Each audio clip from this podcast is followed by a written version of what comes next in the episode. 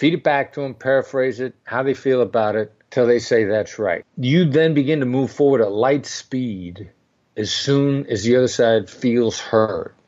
So many problems are eliminated, so many barriers come down, so much cooperation ha- happens as a result of that. You are listening to the Property Developer Podcast, your home for tips, ideas, and inspiration to help take your developing to the next level. Now, here's your host, Justin Getty. Hello, and welcome to episode 33 of the show. Thanks for joining me. I trust you are well and your projects are progressing along. I have a sensational episode for you about negotiating, and my guest is a former FBI hostage negotiator who has written an amazing book to help you get better deals. This really is a fantastic conversation that I'm sure you will love. Just before we get to that, here is an update of what I've been up to. So, my 20 townhouse project is all done and settled. And last week, our latest project went to a local council meeting for the councillors to vote on whether to issue us a permit. The planning officers for the council had recommended that we be given a permit for 16 units, three less than what we asked for. However, the councillors ignored this recommendation and voted against issuing us a permit. This was a very disappointing outcome as we put forward a very strong scheme that was quite conservative next to the planning controls in the area. Yet, due to the level of objections from the local residents, the councillors ignored their own planning rules and voted us down. So, we are now forced to go to the Planning Tribunal for a review of the decision which will take more time and cost more money. It seems ridiculous, but that's developing for you.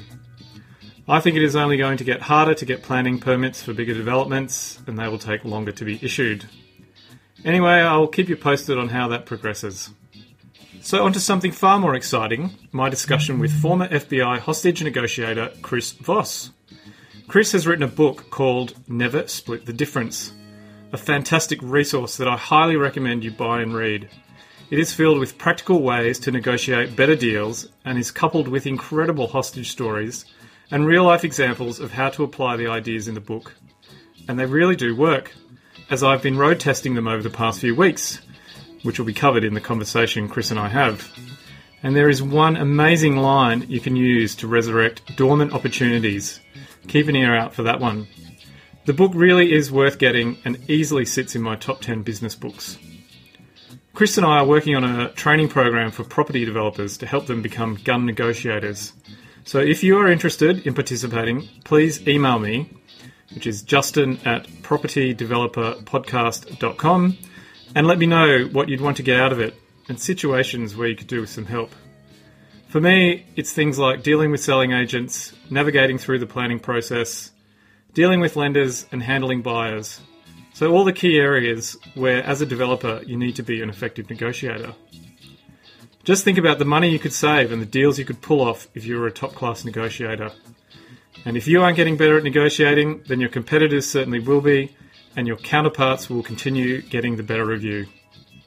In this discussion with Chris, we cover some incredible tips on dealing with selling agents, the biggest mistake most people make when negotiating, and how no is a very powerful way of framing discussions. This is a fascinating conversation, so get your pen and paper ready and let's hear what hostage negotiator Chris Voss has to share about negotiation. As usual, I started off by asking Chris what food he could eat until he was sick. Ha! Steak. Yeah?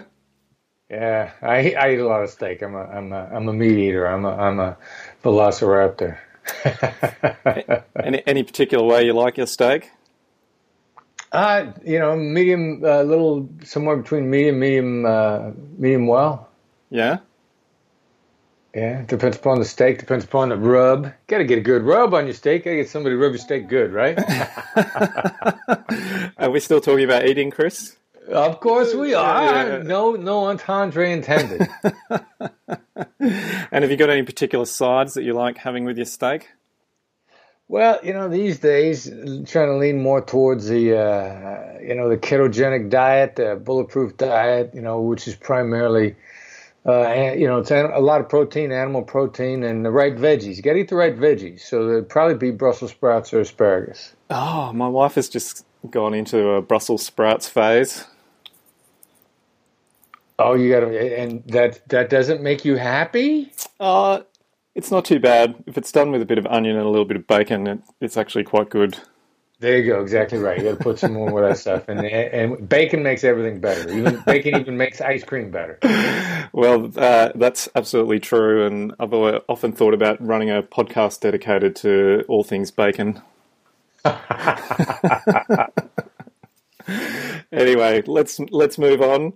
Now we're here today to talk about negotiation, and you're probably one of the world's preeminent practitioners uh, on negotiation. Can you share a bit of background with us because it's pretty fascinating about how you got to be where you are today? You know, and and I'd like to say also, um, I know coach is an overused word, but I've coached a lot more negotiations. I, I think I'm a darn good coach, and if I could, I'd, I'd draw also an analogy, um, which was going to be an American sports analogy, but Americans do that at much to the uh, chagrin of the rest of the planet because we're always talking about sports. But you know, there's a famous NBA basketball coach named Phil Jackson. He may be the the best uh, in the history of the National Basketball Association. As a matter of fact, all the top coaches are pretty much the same. They were only fair players. They were only pretty good players. And I like to think uh, I think I'm a pretty darn good negotiator, but I think I'm a better negotiation coach. And I've coached more negotiations. You know, I can I can help people get better. So I, went off track on uh, what you asked. I apologize for that. That's so okay. focus me back in as to where you wanted me to go with that. Oh, just a little bit about your back, your background. It's pretty fascinating. You worked for the FBI. You did hostage negotiation. It's not. Yeah. It's not what you'd call a standard career path. Yeah, uh, got into law enforcement, local police officer, FBI agent, worked terrorism, SWAT, uh, became a hostage negotiator ended up in charge of the hostage negotiation team for FBI New York City, and then got promoted up to where we were running the overall program, and they put me in charge of uh, international kidnapping response. So, you know, just talk to all sorts of people from Iowa to. I never negotiated in Antarctica. I'll give you that. That's what is. That's a continent I, the one continent I haven't been on to negotiate yet. well, it's at least let's hope it stays that way. Or you know, could be an interesting story. Could be very interesting. Wasn't there a book there written like that? Ice Station. Yeah, uh, could, could be. You know what? If they had a bar there, most of my stories involve bars. A lot of them do. So if they had a bar there, I'd end up in Antarctica. well, that's a bit of a cliched scene from uh, most movies that involve law enforcement people, isn't it? They end up drinking in bars. Well, uh, or they, you know, it's from. I. It's hard to find a movie where somebody's not drinking in a bar, right? No, that's true. And you've outlined a lot of your experience and some great stories in your book, Never Split the Difference. Yeah, um, thanks. And you know, the other, one of the things that I really like about that book too is every story. It starts with a hostage negotiation story. We follow right on with a business negotiation story, personal life story, using the exact same skills, so that uh, you know you you if you read it, you get the sense that you can do it. It's not terribly complicated. It's really flexible. It works. And one of the another advantage is since it's based on hostage negotiation skills, what a lot of people don't realize is that the hostage negotiation teams all over use, all over the world use the same skills. Guys in guys who work for the London Met are using the same skills that we used in New York City, that they use in Tokyo, Japan, that they use in Cape Town, South Africa. So the stuff works because we're human beings, um, not because of the, our ethnicity, and not because necessarily the circumstances. You know, where because it works on people. Yeah, well, I've got a copy here that's uh, quite dog-eared with lots of pages that have turned over and highlights on them of uh, fantastic lines, and yeah, it, it really does work. I've um, I've used some of the lines in it over the last couple of weeks. Excellent. Which have good, uh, which good. Have, which have had some good results. All right, all right, yeah. And we, we might dig into that at uh, into that shortly. But you've also had a quite a career beyond law enforcement and hostage negotiation because you've ended up being somewhat of an academic as well. I'm willing to admit that, as embarrassing as that is, you know, the old academic uh, academic title. But Yeah, you know, I'm lucky enough to teach at Harvard. Um, taught at the law school, negotiation. Was on a teaching staff there. Taught international business negotiation there. In another part of Harvard. Taught at Georgetown University in Washington D.C. Taught at University of Southern California in Los Angeles in the in the business schools, teaching business negotiation in the business schools. And it's been it's been pretty fun. You you you run across people at that level who just want to learn. And if you want to learn, this stuff is a lot of fun. Yeah, well, it's up, it's a really practical book, and I think it's your book will definitely stay in my top ten business books for a, a very Thank you. very long time. So if, if Thank you. people are listening and they haven't bought it, they should definitely go out there and and get it because it's great. Thank you. Thank you very much. And I think it's pretty easy to absorb too. It's very easy to absorb, um, and it made its it paid its money back uh, within the first two weeks, Chris, from when I bought it. You made a deal that was worth over nineteen dollars. Yeah, Excellent. Yes. My wife and I went to buy some new dining chairs, and I used some of the techniques in the book to get a discount off the chairs. Congratulations. Yeah. Nicely done. yeah, I said to my wife, that book just paid itself off already. What'd you do? What'd you say? Did you, did you go with the classic? How am I supposed to do that, or what'd you do? Uh, uh, did we did a deadline? I said to my wife, "Tell her that your husband won't let you pay that amount of money, and we've got to go and get the kids from school, and she needs to tell us right now whether we can get whatever it was, twenty or thirty bucks off each chair." Well done. Excellent. Very good. Yeah, well, that's a key thing too. You don't really say no; you just say you can't do it, which is a completely. The other side reacts completely differently to that when you say you can't do something. They want to help. They want to jump in. They want to make it work. Yeah, nicely done. Yeah, and I've uh, also used your technique of uh, asking people whether they've given up on something. Oh man, that's killer. Oh, that is killer. I, I was shocked at the uh, the results that that line has got. It, it that one is one of the craziest jolting things in a positive way. That may be the single most effective positive jolt line that we have. Yeah, it's unbelievable. I'll, can I? I'll share a story with you about it because I was I've been trying to get a guest on this podcast for probably nine months. And Yeah. I, and I lost contact with them for about five months. They just were refusing to respond to my emails, and, then- and then I sent them that one-line email: "Have you given up being a guest on the show?" And within five minutes, the guy had written back saying, "No, no, no, we haven't. We're still interested." Wow. wow. That's cool, right? Yeah, really cool. I hope he's not listening. Well, it's all right. I mean, you know what? You use your powers for good and not evil. You're trying to help somebody out. You're trying to make a good deal. Yep. That's that's a good thing because yeah, this stuff really is sort of when you wrap your mind around it, it's kind of insanely influential. So you can you can do a lot with it. Hopefully, you're doing good stuff, and you are. Well, it's uh, it's very early days. I actually could have used you on my team over the last couple of weeks because I've had some negotiations that didn't go my way. So that's uh, Can't be careful. Make every deal. no, that's right. Actually, that was one of the questions I wanted to ask you was around how you handle things when a negotiation fails.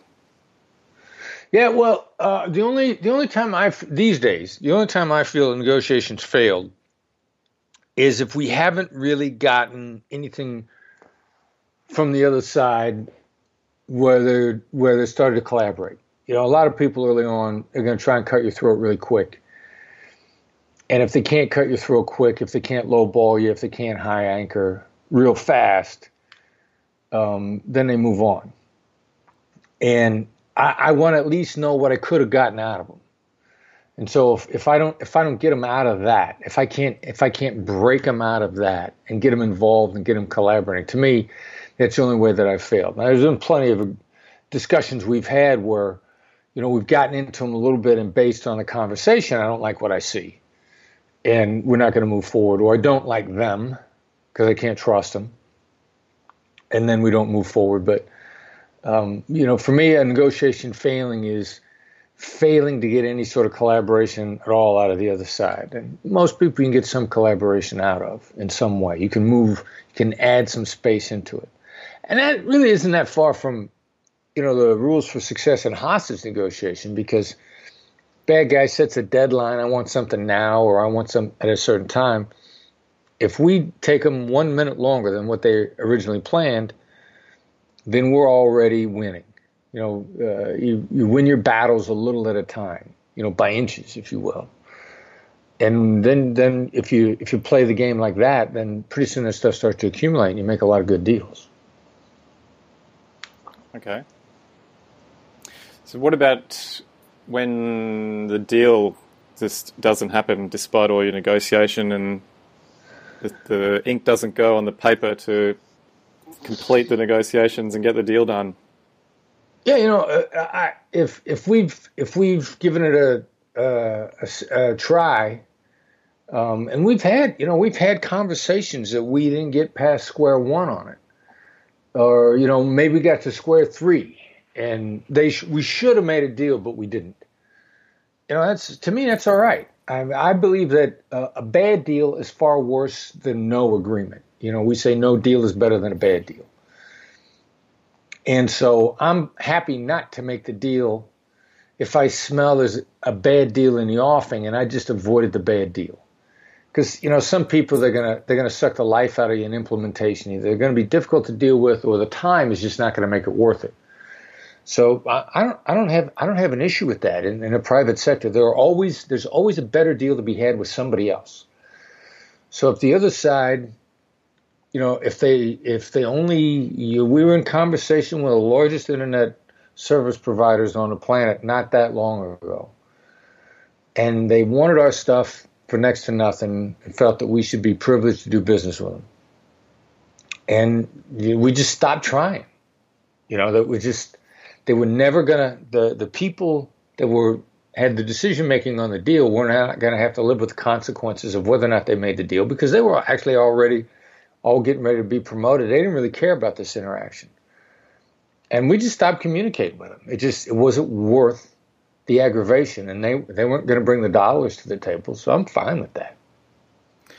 And then in your f- former professional life with the FBI, I mean, failed negotiations sometimes resulted in people losing their life. How did you deal with that?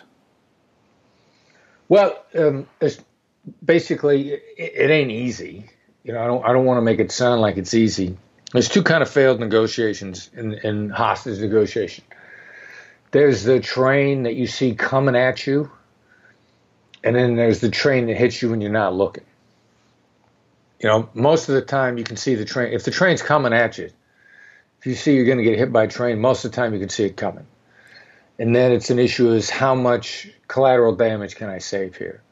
Because there's always collateral damage in hostage takings. You know, there's always family members. Um, you know, the, there's po- post-traumatic stress rates on victims of kidnappings are as high as they are on the victim victim families are as high as they are on the victims themselves.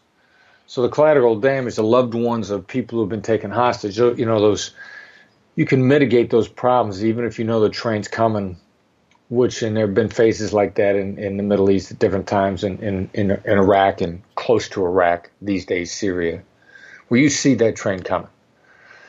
Now, then there's, there's there are times when you don't see the train coming. Um, for whatever reason, people have died and, and you didn't expect it to happen. That's hard. And that some people, hostage negotiators tend to either if that happens to them, they say, you know, I don't need this. I could do something else. And I think that's fine. I think they, they can move on. Or if it happens to you, you say, you know what? I got to double down. I got to get better. I have to raise the level of my game. And that was the way I reacted. And the way the negotiators I like to have around me also, because you're not going to, you know, something's going to go bad sometime. Are you, are you going to double down and get better? Or are you going to quit? Either, either decision is okay. You just got to make that decision.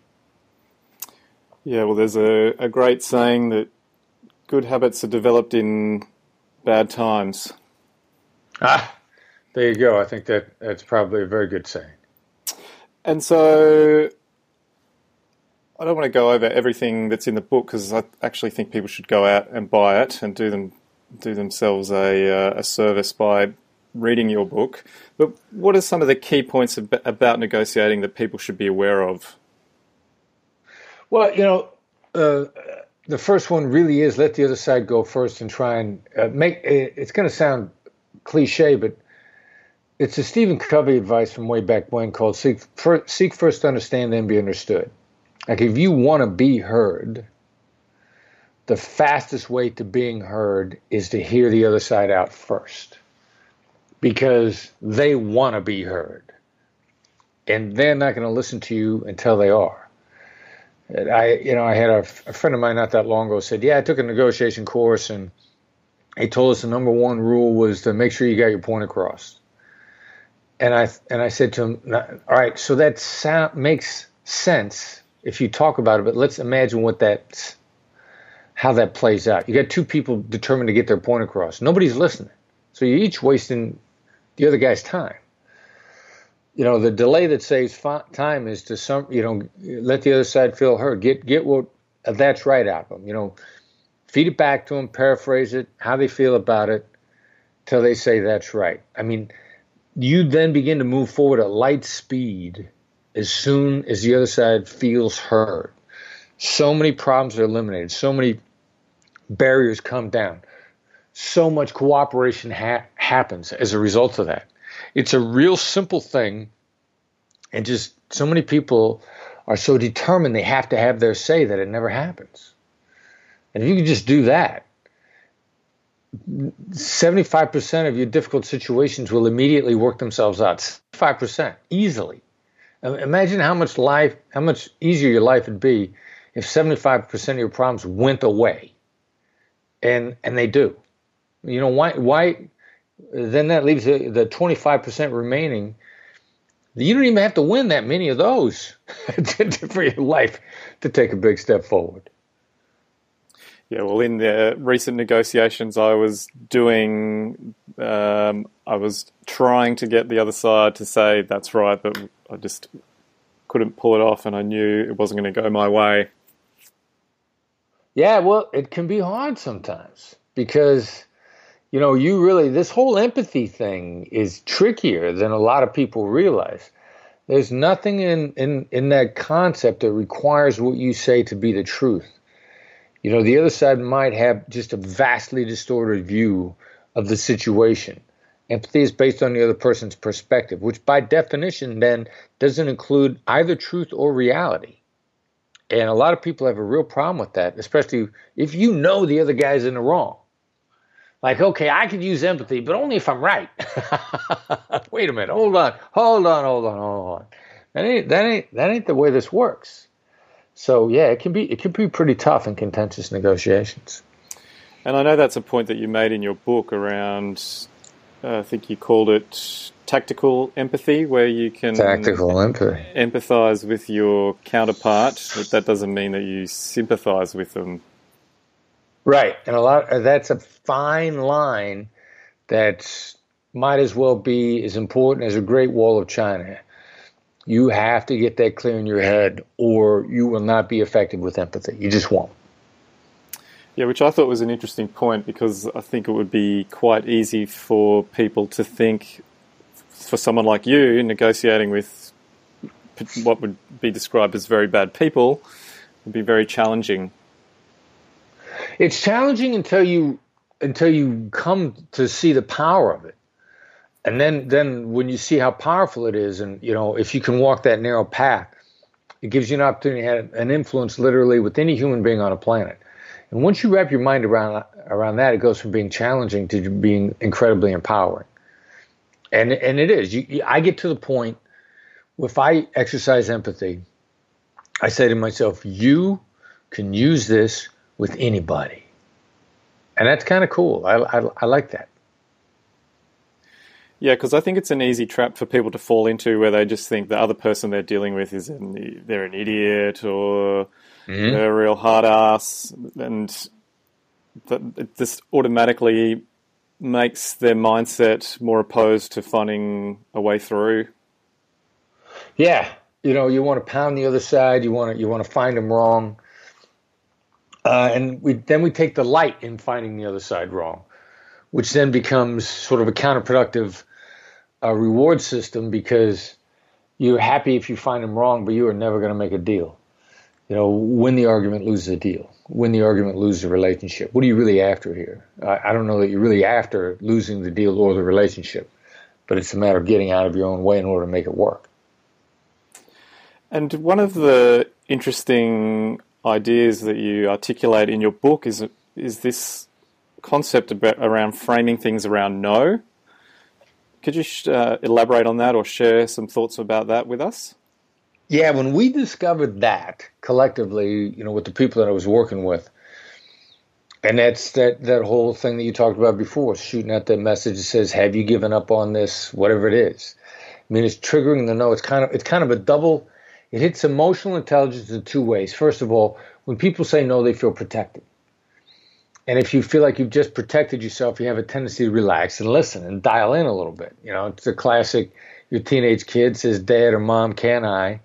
And before they finish the sentence, you say no. But when my son was in his 17, seven, in his teens, and 17 or so, and, and he said, Dad, can I? And I go, no.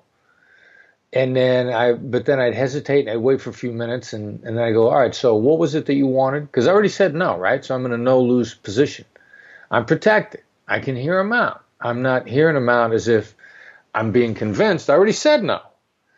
And, and I think that's how we teach kids persistence. I'm convinced worldwide that's why we don't understand that we've taught our children persistence because they get us to say no, we say no, and they cope, keep going. And because we feel protected, we let them talk us into stuff. you know, we're willing to listen. That's how we taught them not to give up. So you, you trigger a no, use it, you do it as an adult. And the have you given up on then not only triggers the no protection feeling in the other side, but the second thing it does is it triggers loss of avoidance. And as human beings, we are hardwired. This is Nobel Prize winning uh, behavioral economics. Danny Kahneman and his partner Amos Tversky came up with prospect theory, which means we'll go out of our way to avoid losses. We'll go farther out of our way to avoid a loss than we will go to accomplish a gain. Farther out of our way to avoid a loss and to accomplish a gain. And have you given up on is giving somebody an opportunity to make a move to avoid a loss, and they're more likely to do that. So, all bundled into this no thing is just a bunch of really um, stealth psychological strategies that are just dead on. They work phenomenally. I know they do because I've used them the last couple of weeks and I've been quite surprised because it feels counterintuitive to do it. Yeah, absolutely. You know, and I, I, saw a phrase one time learn to do the counterintuitive things that'll save your life. And that's definitely one of them. Mm, yep. So I would encourage people to uh, to try that, use some of the techniques in the book because they really do work. And then the other one I wanted to talk to you about was repeating. So getting repeating back what people say to you. Well, and uh, repeating back what people say to you. yes, repeating back what they say to you, Chris. yeah, you know what? You didn't want to. You didn't want to bite on that one, didn't you? You felt you felt the hook, and you tried to resist. I know you did. Initially, you wanted to respond, that you felt yourself being tugged, only because you know, you know you know to watch out for that. We'll come to silence shortly. Yeah, that's a mirror thing. It's a negotiator's mirror. The you know the hostage negotiator's mirror technique is repeating, you know, selected one to three words of what someone has just said. It's the mirror, and it's not the mirroring where you m- reflect their body language, or if they, you know, if they lean, they put their hand to their chin, you put your hand to your chin. If they lean to the right, you know, you lean to the right. That's not that kind of mirroring. This is the last one to three words, or selected one to three words. And there's something about that also that really cuts across type, it cuts across ethnicity. People want to respond. Again, my son Brandon, uh, my director of operations, you know, he he he describes them as thought connectors. And the other thing that's really good about that is is we typically use that in place of what do you mean by? And there are a lot of people that when you say, what do you mean by, they're going to repeat what they just, just said exactly because they thought their words were chosen perfectly. And it must inherently be the best way to phrase it. but also when you repeated back the same words that someone has just said, you're also telling them on another level, you heard the words. They don't need to repeat those words. You need more. You need to fill in the blanks. And it's a great, there's no doubt in the other person's mind that you heard those words. So they don't have to repeat them again. They need to expand on them. They need to connect. They need to go into more depth. So that's another, you know, very simple skill that has a great deal of complexity in how it hits the different portions of the brain and triggers good positive responses. Yeah, and it was something that I used the other day when I was talking to someone, and it's not something I often do, but I used it and it did um, unearth some fresh information or just got the pers- the other person to elaborate a bit further on the point they were making. Yeah. Yeah. Yeah, very good. Unearthing, using it to unearth information is a great phrase. Yeah, so it just yielded a little bit more information that uh, that I could then sort of stow away for future use. Well done. And what about labeling? Can you share a little bit about labeling with us? You know, well, the thing I love about labeling is when we first started uh, adapting hostage negotiation for, for business, I wasn't even sure that labels had applicability. Like I was, I was, I, I knew that there was a great overlap in open-ended questions. We now call them calibrated questions, and we've limited that list to what, how, and what we say sometimes why, and discarded the rest of the questions. But you know, I didn't think labeling was that important. A hostage negotiator refers to it as emotion labeling, and, and a hostage and it's usually it seems like it sounds like you're angry you sound angry. It seems like the situation's made you upset. Those are two examples of labels where you label a dynamic or an affect. And hostage negotiators would focus mostly on emotions. And, and that's why we call it labels instead of emotion labels for business, because you could label anything. You know, um, I was in a conversation with the guy who became my book agent. And I just said, You seem guarded because I was it was his his affect. I was labeling his affect. We've had uh, a bunch of people make great deals just before they thought the deal was going to go bad when they've said it. It sounds like there's nothing I can say to get you to change your mind. I mean that has triggered great deals to be made. And what really triggered it open for us was we were in a course where we divide people into default types we believe there's three types fight, flight, make friends, your caveman response. And the world pretty much divides evenly into those types. And we were talking to the types. We asked each type, what skills do you want to have used on you? And labels and mirrors were the only two skills that all three types really, really, really like.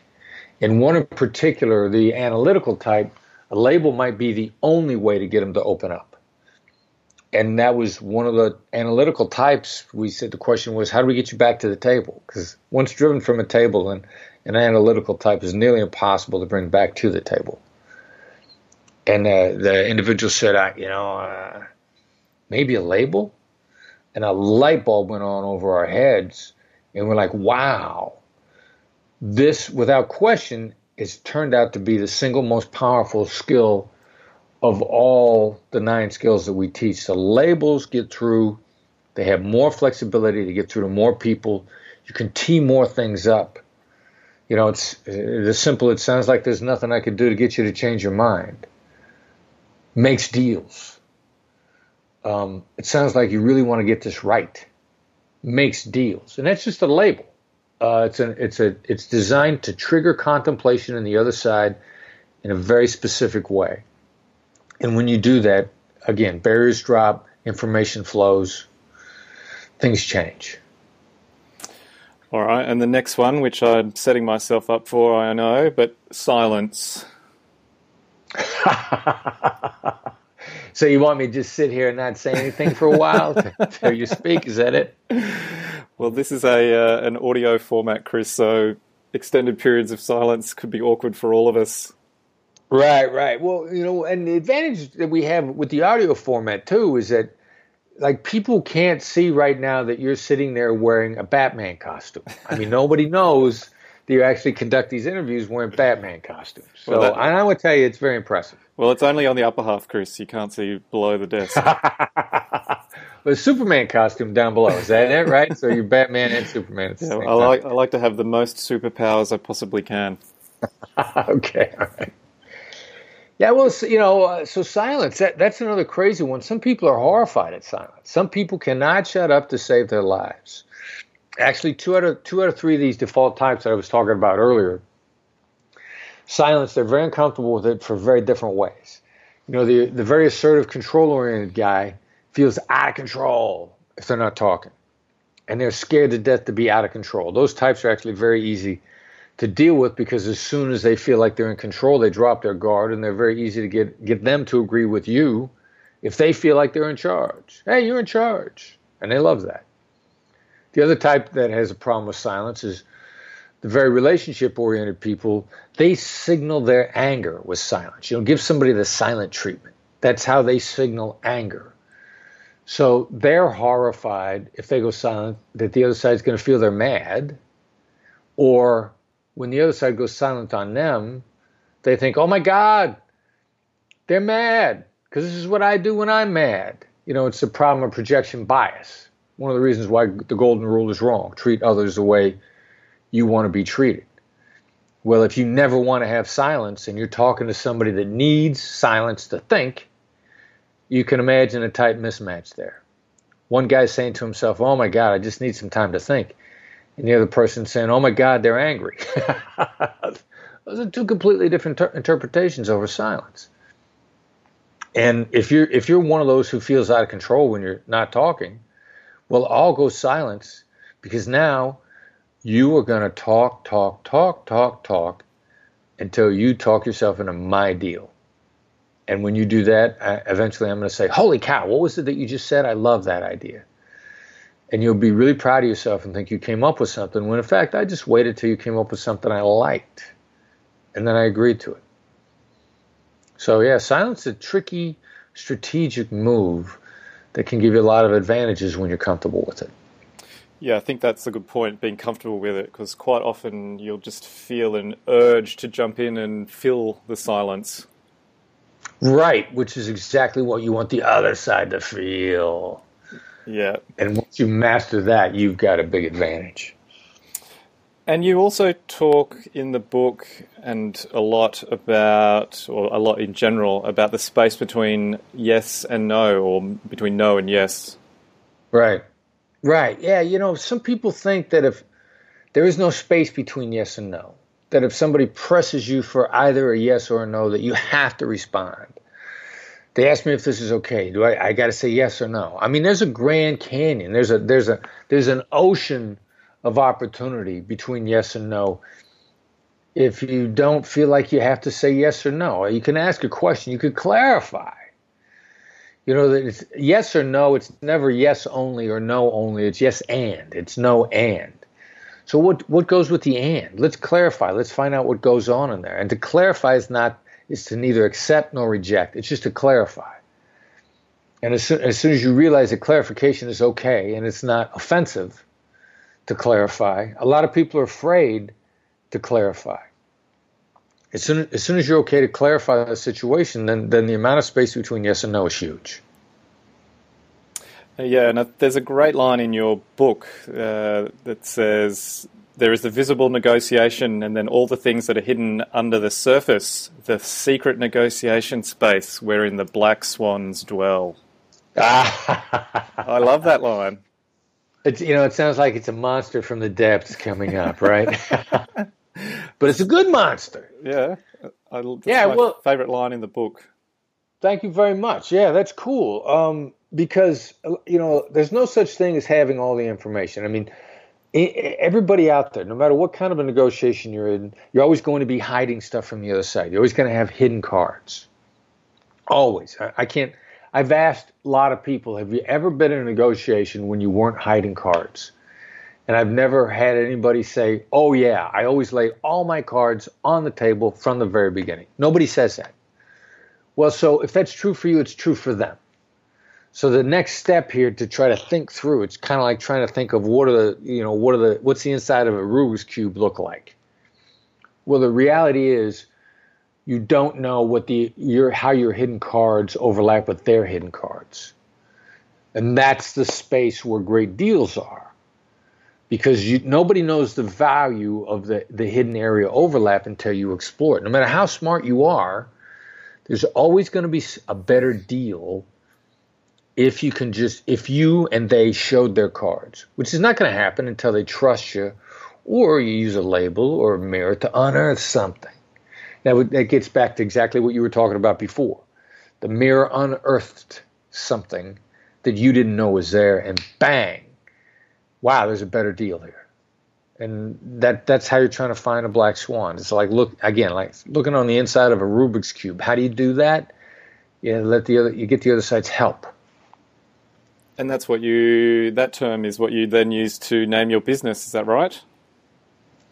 That is absolutely yeah, right. You know, what are the little things that you could do in negotiation that'll uncover the little things that you could find out in a negotiation that'll change everything. A black swan is the impact of the highly improbable. So it's the metaphor is designed to cover both you as a negotiator and then what you're capable of in a negotiation. And you just mentioned something about um, a team, and that's something that I wanted to ask you about because you mention in your book about having a team of people around you, and some of them, their role is just to listen when you're having negotiations. What if you're a sole player, you don't have that team around you to, to help you listen in or just to listen? Well, and some of the skills are designed to buy you time within a negotiation so that you get a better chance to listen. I mean, the mirror, the label, the summary, the paraphrase, I mean, that's all designed to sort of go back over portions of the negotiation to bring you more information without the other side feeling like you're covering old ground. Um, you, you're going to hear something two two times, maybe three times. It's not going to feel repetitive, but you're going to uncover layers all the time. Or you make a pass over something, you sense there's something underneath it. All this really is designed to make you more effective as well if you're by yourself. You know, how, how do I how do I hear more? You label it, you mirror it. And that gets you out of the whole questioning thing too, which actually uncovers more information. Okay. And how about I'm going to get into some more specific examples here which relate to property developers. How about negotiating with politicians? So I'll give you an example. I was recently trying to negotiate with a local councillor to support a proposal that we were putting forward for a type of deal. The local residents were dead set against it, so he was against it, and I was unable to convince him to support us.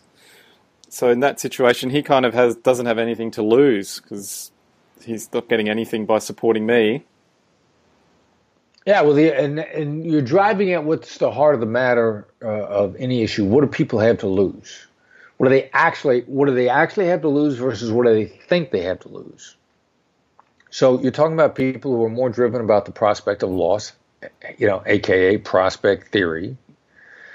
So that gives you a good idea of what does politicians think about. Politicians thinking about their constituency's reaction first. So constituencies not support of, of what you're going for. Somebody's gotten them to imagine a different future. And most people, they look at their perception of what's lost here, which is rarely accurate you know, if you, if you're trying to bring a real estate development forward, you're trying to bring for better housing conditions for everybody, better tax base, basically a better way of life. And sometimes people, what they think was, well, I, I'm not going to, I'm not going to be the benefit of what happens here, so I'd rather deny other people because I'm not going to get it. And and they, and they've got a different view of the future. Um, so the the issue really becomes how do people see the future and what do they perceive the loss to be? I know I know it sounds complicated, but what you really have to do is use empathy to get them to feel like they're being heard. You see me as a bad guy. Maybe maybe in this maybe in this interaction, the empathic statement would be for you to say to them, You see me as an intruder. You see me as somebody who's trying to disrupt your life. You see me as some greedy developer who doesn't care about anybody locally. I'm just trying to make a profit. Now, that by definition would have been an empathy statement because you actually didn't agree to any of it, but you did articulate it. And that's what empathy does. It it takes the wind out of the other person's sails, so to speak, and it takes the steam out of their argument by articulating it first. And and you're never going to get them to listen until you can say it from their perspective. So if that's their perspective, as soon as you articulate it, you show yourself as someone who's fearless and actually trustworthy instead of making it worse. So when you articulate it, then you then you put yourself in a position of saying something to the effect of, what will happen if we don't do this? Well, what will happen is there won't be any development. There won't be new houses for anybody. There won't be a better tax base for anybody. But you use empathy to do what's called a focus comparison, which is all right, so here's your perspective. You see me as a greedy developer, a greedy intruder, an outsider who doesn't care about the community. You know, what's going to happen if you keep me out? What's going to happen if we if no one develops this land? Now that gets them to look at the future in a different way. And they feel because you asked what question as opposed to saying, "Don't you see if we don't do this, nothing will get built, be built and everyone will lose?" That's the point you're trying to make, but you can't make it by stating it. So what you do is you sort of clear their head with some empathy and then you ask that killer calibrated question, which they don't feel backed into a corner, but you've really you've focused and framed their vision on a specific thing that you want them to see. And that's what the what or how question is designed to do. And is that the same sort of framework that you would use in a hostile group situation where you, say, had a community meeting where you were floating these ideas? Yeah, I would, I would, I would start out with the the empathy statements. I mean, here's how you see this. You know, you you see me as an intruder. You see me as not vested in your community. You see me as an outsider. I mean, we actually like to overstate this because this this approach of of uh, diffusing the negatives, the labeling it diffuses them or even inoculates you from them. You know, denying them is a whole different dynamic. I don't want you to think I'm an outsider. I don't want you to think you know, I'm a heartless developer. As soon as you start denying stuff, then nobody denies something that they're that they're uh, fearless about. It must be true. So denying the negatives plants them. Labeling them not only diffuses them, but actually inoculates you from further accusations. Which is why we call it an accusations audit because it, it gets rid of this stuff. And you have to understand that two millimeters shift. And that's why we use empathy as a precursor to assertion because what I want to do is what's important to the community? What path do you want? How do you want to build a better life for your children? I mean, there's a killer one. Now you, you're talking about the future, you're talking about future prosperity. How do you want to have a better life for your children? How, how, what kind of environment do you want your kids to grow up in? Where are we going to be if nothing's built here? you know these are these are questions that are designed to focus people on the future and the reality of inaction and that's when now you start to trigger status quo and people go out of their way to avoid the losses of the future the losses caused by inaction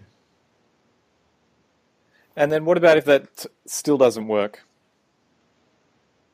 well then the, then the deal isn't going to happen so you've still got more work to do around convincing them yeah, or you know, I mean, at some point in time, you know, there's an issue. Um, there's an old saying: "There's some lids that are screwed on so tight nobody can get them off." Um, you know, you either can't or don't want to make every single deal. What you want to do is engage in a negotiation to understand either, you know, how far from grasp is the deal, and are is there is my time more well spent someplace else? Now, some of it might just be that you know this deal is going to take a lot of effort to make it, and if you understand how far you know how far that bridge is, and then you can make up your mind, and you you can make a cost benefit analysis. Do I stay here, or do I move on to a better deal? You know, I, I had a, a, student that I was uh, coaching in a negotiation, a job negotiation, and she did everything right, and they wouldn't give her a fair offer. They wanted to continue to hire her at as an intern, but have her function as a full time employee. And the only way for them to understand how stupid that was is for her to move on and go someplace else. And sometimes you need people to live with the consequences. Leave them leave them positively. You know, the last impression is the last impression. Your your question may now be, what do I do now that this didn't work out? How do I set myself up for the next interaction? I have to finish with with respect and appreciation for the other side. Because if they ever come to their senses, I don't want them to still be mad at me as to how we left off. Because the last impression is a lasting impression. So the very last move you should make in any negotiation, especially if the deal's not there, instead of walking out in a huff or slamming your hands on the table, the last impression is you want to you want to leave people with is, hey, I I treated you with respect. It just didn't work out. Um, and then if it's ever going to come back around, it will because you left them with a good, positive last impression. Yeah, I think that's a good point. You don't want to blow your stack and leave a bad taste in everybody's mouth. Exactly. And then you set yourself up for the best possible opportunity of bringing it around if round two ever comes back. Yeah, and I've seen that so many times happen in my own life where something doesn't go quite right, but you sort of leave on reasonable terms, and or it crosses your mind to just let rip with what you're actually thinking, but you hold back, and then sure enough, a couple of years later, something sort of comes around where you're dealing with that person again. Yep, the last impression is the lasting impression. You wanna you wanna take advantage of every opportunity you can. So, um, Chris, property developers will often have to deal with real estate agents who act as intermediaries between vendors, and quite often you're not really sure whether they're passing on your information or you don't know whether you're negotiating with them or with the um, the actual owner of the property. Could you give us some tips on how to deal with a situation like that? Yeah, you're always, you're always working through other people, and, and all the all the tools are the same. You, you're going to want lot, ask a lot of what and how questions a good what you know what's going to happen if this doesn't go through. Now, uh, some of the what and how questions are designed not just so the person that you're asking gives you an answer, but so that they think about the question and actually repeat the question to the other side because you asked them five times. And at some point in time, they're going to say to the, the people they're representing or people on the other side, "Hey, I keep getting asked this question. This is my this is what I've said. Am I on the right track?" Those are the dynamics you're trying to trigger. You're trying to influence the conversations away from the table. Also, the use of empathy to get people to drop their guard and say things from their pers- you say things from their perspective. You show that you understand. This again increases that the interactions that you want to have happen on the other side, away from the table, will happen. Understand how the other side sees it, articulate it. You might not like it, and and middlemen people see you as a threat what do they see as the loss? What are they most worried about? They're most worried about how much time goes into the deal. They feel very, very time pressured. They're very scared of losing deals. They're scared of a lot of things. Take into account what they're afraid of, and then use empathy to articulate it. And then ask your open ended question, the what or how question, the calibrated question is designed to get repeated to the other side. That's how you gain influence across the board. All right. Well, let's switch gears a little bit, Chris. Just I like to ask people that are on the show some different questions. So, what's the toughest business decision you've ever had to make?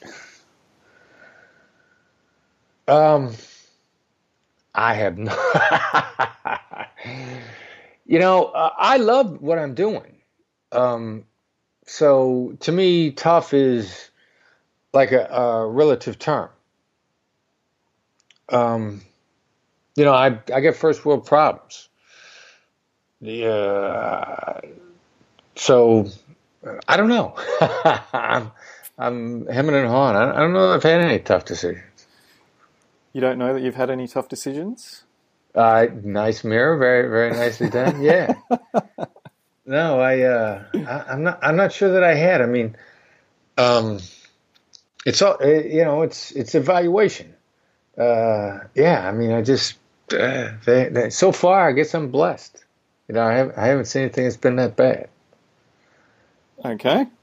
Uh, well, I didn't mean bad. It was just tough. I know I've spoken to people who've had to part ways with a business partner, or they've had to sack a major client, or let people go. They're just seems... You know, I've been very lucky. Where you know those those might come. I mean, I definitely feel responsible for for everybody I brought in, and uh, you know, I'm keeping the team together so far, and I haven't had making those decisions yet. Well, I guess you've got a fairly unique um, view and thoughts about the world after dealing with life and death situations. I guess business situations are at a, a different level. Yeah, yeah. Nobody's nobody's shooting me. And now, if you could sit down for dinner with any three people, alive or dead, who would they be and why? All right, uh, Jesus, Einstein, and the Prophet Muhammad. How do you like that? Yeah, that'd, that'd be uh, be interesting conversation. Yeah, um, and why? You know, uh, I you know I I the the, the world's religions. Um, you know the the, the the the two strongest figures in either of those two religions. I see the I see them as both being very practical and very spiritual, dialed into who human beings are and how they're motivated. And you know, a lot a lot of the religious rules, whether they be for Christians or for Muslims, are very practical stuff. You know, and almost short uh, shorthand books for psychology. You know, I mean, the, the idea that you should forgive someone, uh, being a spiritual thing to do in Christianity, it's also a very practical thing to do. You're going to hold yourself back if you don't forgive people. You you know, you carry negative thoughts around in your head. It's just a smart, practical thing to do, and there there are a lot of rules in the religions that are for that. Prophet Muhammad, um, who I have not studied in great depth, but I, I'm, I'm aware of to some degree. I mean, he was a he was a great tactical, spiritual, emotional, practical leader, and he he created uh, change in the Middle East. It was phenomenal. And you know, and I would imagine, I imagine to be him to being a, a an incredibly insightful human being that I would love to to have uh, his thought. You know, I would love to hear firsthand what his, what his thoughts were. Einstein, same kind of guy. I, Einstein, who I just recently started reading about, you know, was a playful, irreverent guy who graduated last in his class in college, couldn't get a job out of college, um, you know, and was a smart aleck one, that was one of the reasons why he couldn't get a job out of college. He was last in his class, and all his professors thought of him as a smart aleck. He was yeah, half the time he didn't go to class because he thought his professors were dopes, and when he did go to class, he treated them like he thought they were dopes. So you know, he was an interesting, fun-loving guy that did some crazy stuff, and somehow, with this attitude, um, discovered and figured some stuff out that no other people did. So, you know, I, I I, think in conversations with any any of those people would be tremendously interesting if you could say like, "Come on, what were you really thinking?" I mean, you know, I know why you said you did this, but why'd you really do it? yeah, I read uh, Walter Isaacson's uh, biography of Einstein, and it was fascinating. All right, and then one last question: Do you still drive your red Toyota 4Runner? It's not red, it's salsa red pearl. Let's get the color right. Red. That sounds boring. It could be any color. Red It's salsa red pearl, and yes, I do. I love that. well, yeah, there's a good story in your book about how you uh, bought that car for a good deal. Yeah, used a lot of empathy empathized the heck out of that salesman, pounded him with empathy, and got a great deal. yeah, Beat so, him into submission with empathy. Yes, yeah, so for for people out there, the, your book can help you buy cars, buy houses, get a better job, negotiate salaries, covers everything. Yes, it does. Yes, that's right. and I wanted I wanted to ask you whether you see everything as a negotiation. Like in your day to day life, are you sort of always haggling, or Do you let things go? How do you deal with that? Well, yeah, all right. So a whole bunch of definitions there. Like I don't think of myself as a haggler. Now, haggling and negotiation are two different things. To me, negotiation is great collaboration. You know, mutual so- problem solving. You negotiate with somebody because the two of you are both faced with the same problem. You just got different angles on it. And I, and I view as part of negotiation better collaboration, better relationships.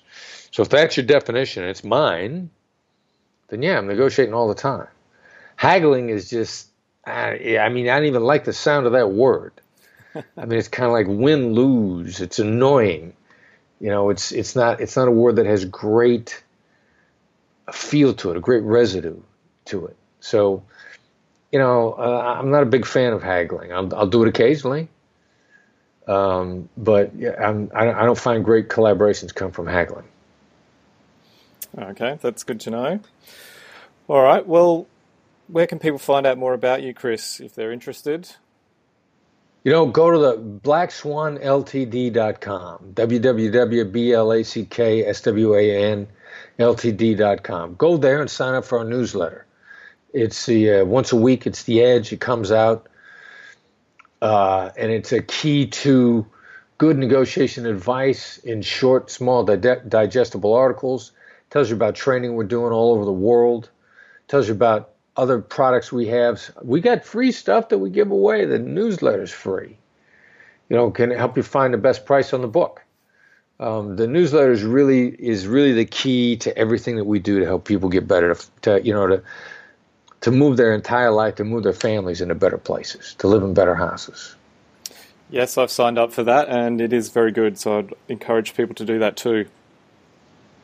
Excellent, excellent. Well, thank you very much. I'm glad. Well, happy to hear it. Chris, I'm very grateful to you for coming on the Property Developer podcast and sharing your negotiating tips with us. It has been my my pleasure, my privilege. Thank you very much. Thanks for coming on, and we'll speak to you soon. All right. Thanks. Okay, there you go. An amazing discussion around negotiation. I hope you picked up lots of tips to help you negotiate your next deal. If you like that discussion with Chris and you think you want to get better at negotiating, which has to be a key skill for a serious developer, then email me about the training program that Chris and I are working on. I can be reached on justin at propertydeveloperpodcast.com. Doesn't matter where in the world you are, as it will be delivered online. So drop me a line and get ready to be more confident when you start your next big negotiation. There were so many great points that Chris made, but here are three things that I learnt from speaking with Chris and reading his book. 1. Have a plan before you start your next big negotiation. Over the past few weeks, I've been doing some preparation before I begin a negotiation.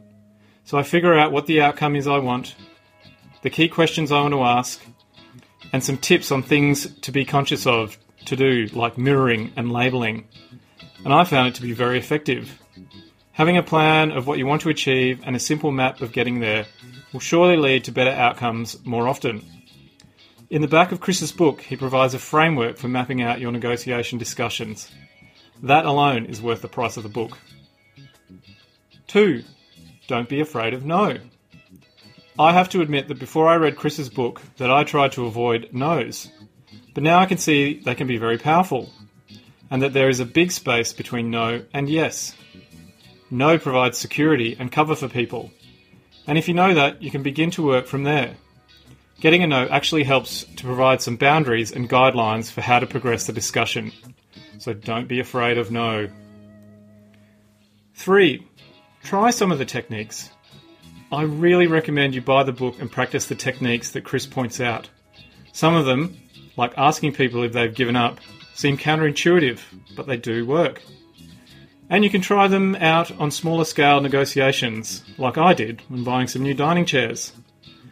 I really think you are doing yourself a disservice if you don't buy Chris's book, as your competitors and counterparts will, and they will be in the driver's seat on the next negotiation. Okay, I really hope you enjoyed this episode of the show. I certainly loved bringing it to you. Don't forget, you can find me on Instagram and Facebook by searching for Property Developer Podcast. Thanks again for listening in, and until next time, may your next negotiation deliver a killer outcome for you. You've been listening to the Property Developer Podcast. Tune in next time for more tips, ideas, and inspiration to take your developing to the next level. For more developing love, make sure to visit propertydeveloperpodcast.com.